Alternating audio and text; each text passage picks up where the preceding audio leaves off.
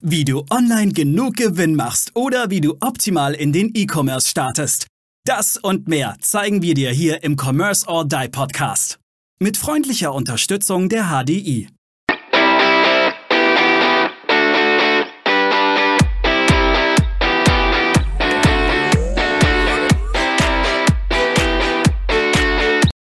Hallo und herzlich willkommen zu einer neuen spannenden Folge hier im Commerce or Die Online Podcast. Heute sind wir zu zweit hier und mit mir dabei ist noch die liebe Steffi. Hallo Steffi. Hallo Aaron. Ja, heute sprechen wir über das Thema Traffic. Reicht das? Also Traffic im Sinne von Advertising. Reicht das, um deinen Online-Shop, deinen E-Commerce zu skalieren, groß zu machen? Reicht das oder was, was brauchst du da vielleicht noch? Steffi, reicht das? Reicht das, wenn man Ad schaltet oder? Brauche ich noch mehr. Du hast die, die Frage jetzt sehr interessant gestellt. Reicht also, wenn man Ads schaltet? Ja, das kommt drauf an, welche Ads, ne? Gibt ja viele Möglichkeiten. Also, wenn es nur eine Traffic-Ad ist, wird es zu 99,9 Prozent nicht ausreichen, vor allem wenn es dann vielleicht die falsche Zielgruppe ist. Ja. Genau, das, äh, das ist richtig. Worauf ich auch hinaus wollte, ist das Thema Conversion Rate. Und du baust ja auch Online-Shops ne? und betreust ja auch viele Online-Shops, mit, äh, die, die in Deutschland sind, die teilweise in Deutschland sogar produzieren. Hast du mal so ein paar Tipps für unsere Zuhörerinnen und Zuhörer, worauf sie einerseits bei einem bestehenden Shop, aber auch bei dem Bau eines Shops, fangen wir vielleicht mal an mit dem Bau eines Shops, worauf sie da achten sollten? Wenn sie, also na, so ein paar Conversion-Verhinderer vielleicht oder ein paar Dinge, die man conversionseitig auf gar keinen Fall machen sollte. Ja, fangen wir doch mal mit den, äh, mit den Verhinderungen an, die, die es geben kann. Und da ist äh, Nummer eins, dass der Shop nicht funktioniert. Äh, kommt leider immer mal wieder vor, dass der Shop aufgesetzt wird, ein Update kommt und äh, dann, dann geht irgendwas nicht mehr gibt es äh, gibt's Systeme, die dafür auch tatsächlich prädestiniert sind und wo man, wo man großes Augenmerk drauf legen muss auf solche Sachen. Dann Nummer zwei, was verhindern könnte, ist natürlich, wenn man die falschen Zahlungsarten zum Beispiel hat. Gerade im aktuellen Fall, der Shop hat, ging online und hat zu wenig Zahlungsarten, zum Beispiel noch Nachname. Oder ja, Banküberweisung, also die manuelle Überweisung. Und die mittlerweile nennen wir es mal Hauptzahlungsarten, fehlten komplett. Also gut, PayPal war noch da, aber die Rechnung fehlt, Kreditkarte fehlt. Sofortüberweisung wird in Deutschland ja auch noch immer ganz gerne genommen. Und auch das kann natürlich Käufe verhindern.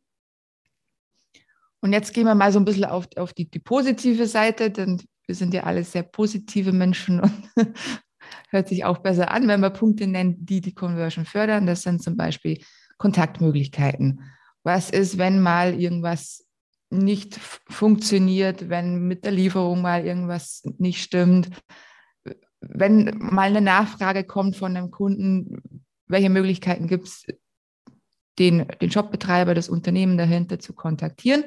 Und die Möglichkeiten am besten immer sehr präsent auch ähm, anbieten. In der Regel wird es in, in, der Kopfzeile schon dargestellt, im Checkout, also in der Kasse dann nochmal Sogar in der Fußzeile haben es viele Shops dann oft nochmal. Punkt zwei, darauf achten, dass die Navigation stimmig ist. Das heißt, dass sich der Kunde auch wirklich sehr gut und sehr schnell in deinem Shop zurechtfinden kann. Hier am besten auch mal Freunde, Bekannte anfragen und sie bitten, dass sie das einfach mal ausprobieren und eben dir ihre Meinung mitteilen wie sie denn zurechtkommen, ob ihnen irgendwas fehlt, ob die Benennungen schlüssig sind. Und das natürlich auch nicht nur im, im Kopfbereich, sondern auch im, im äh, Fußbereich, wo dann auch die ganzen rechtlichen Punkte stehen. Da sind wir dann auch gleich bei Punkt 3. Auch das sollte passen, dass natürlich du funktionierende oder nennen wir es jetzt nicht funktionierende, sondern rechtlich korrekte AGBs hast, dass du ein Widerrufsrecht mit drin hast, darauf achten tatsächlich einige Kunden, dann, dass das Impressum passt, dass das nicht ja. irgendein Fake-Shop ist. Ja, total wichtig. Ja, absolut. Leider geistern sehr viele Fake-Shops da draußen rum. Ja. Ähm, und da, da muss man echt sehr, höllisch aufpassen. Also Trust-Signale, Bewertungen Genau. Ganz wichtig. Und vor allem ein ganz äh, kurzer Weg zum Kauf. Ich hab, wir haben gestern einen Shop analysiert, wenn ich da kurz rein, rein grätsche. Haben äh, gestern einen Shop analysiert, conversionseitig. Der hatte elf, wenn du also von, auf die Startseite gekommen bist, hast du elf mal klicken müssen, elf Zwischenstufen gehabt, bis du kaufen konntest. Elf. Besser sind, sind, sind fünf, fünf, vielleicht noch sechs oder sieben, sind noch realistisch und auch noch ein Stück weit, dass die Leute es akzeptieren, aber keine elf. Eine Conversion-Rate von 0,2 Prozent hat der Shop. Ja, immerhin. Ja, immerhin, genau. ja. Andere Shops, die sowas haben, die haben null Conversion-Rate. Ja. Null, gar keine.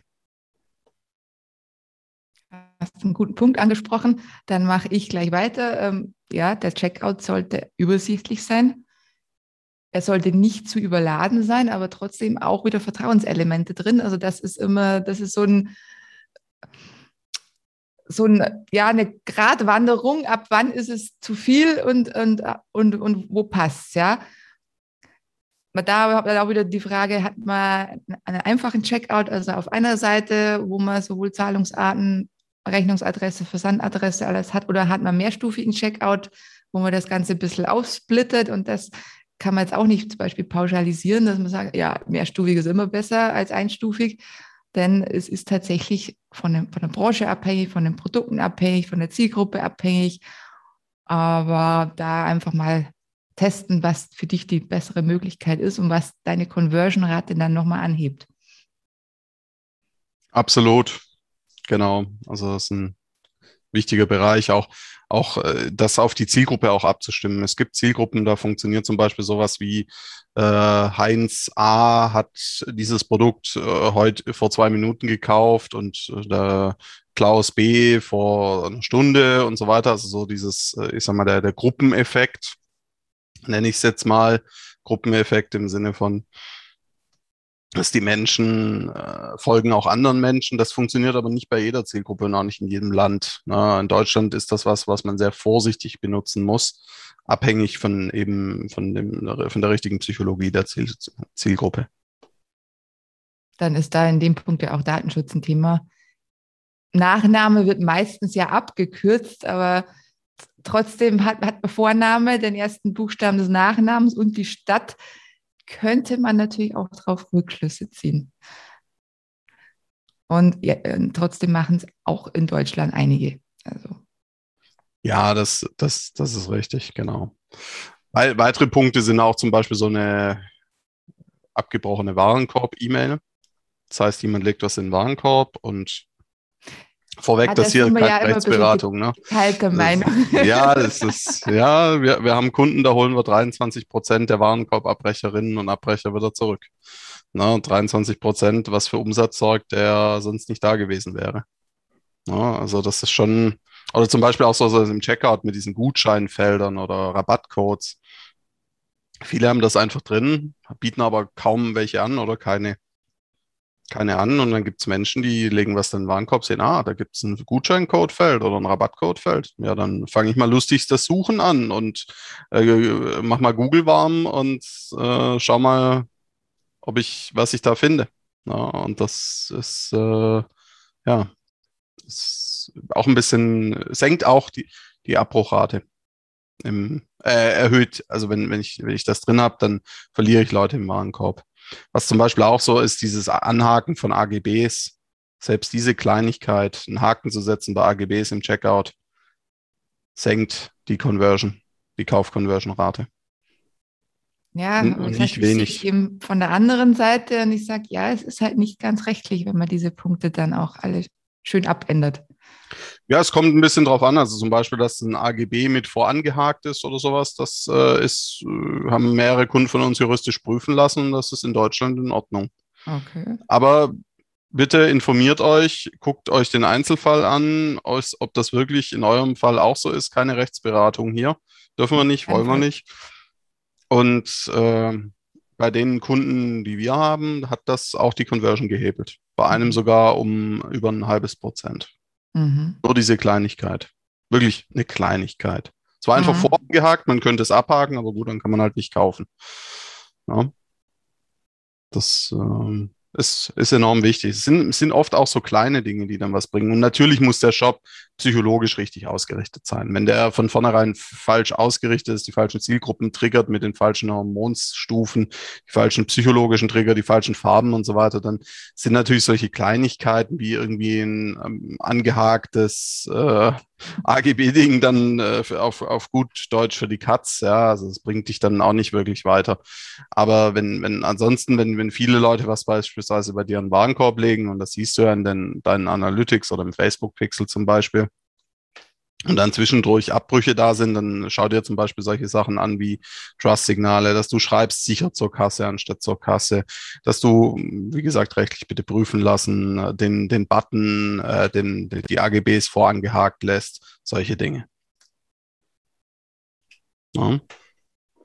Steffi, wollen wir zum, zum, zum Schluss noch drei Tipps drüber geben?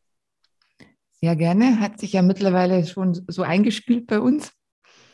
Genau, Ladies first. Mhm. Ich würde als Tipp 1 sagen, plan deinen dein Shop wirklich durch, überleg dir, wie du ihn aufbauen möchtest, Über, überleg dir, wie die Navigation sein sollte, wie die Bilder aussehen soll, welche Ansprache du in den Texten haben möchtest, dann natürlich auch, wie der Fußbereich aussehen soll, was ist im Checkout wichtig für dich und deine Kunden und mach dir vorher einfach auch vielleicht sogar mal so eine, so eine grobe Skizze, bevor du das jemandem gibst oder selbst anfängst, den Shop aufzubauen.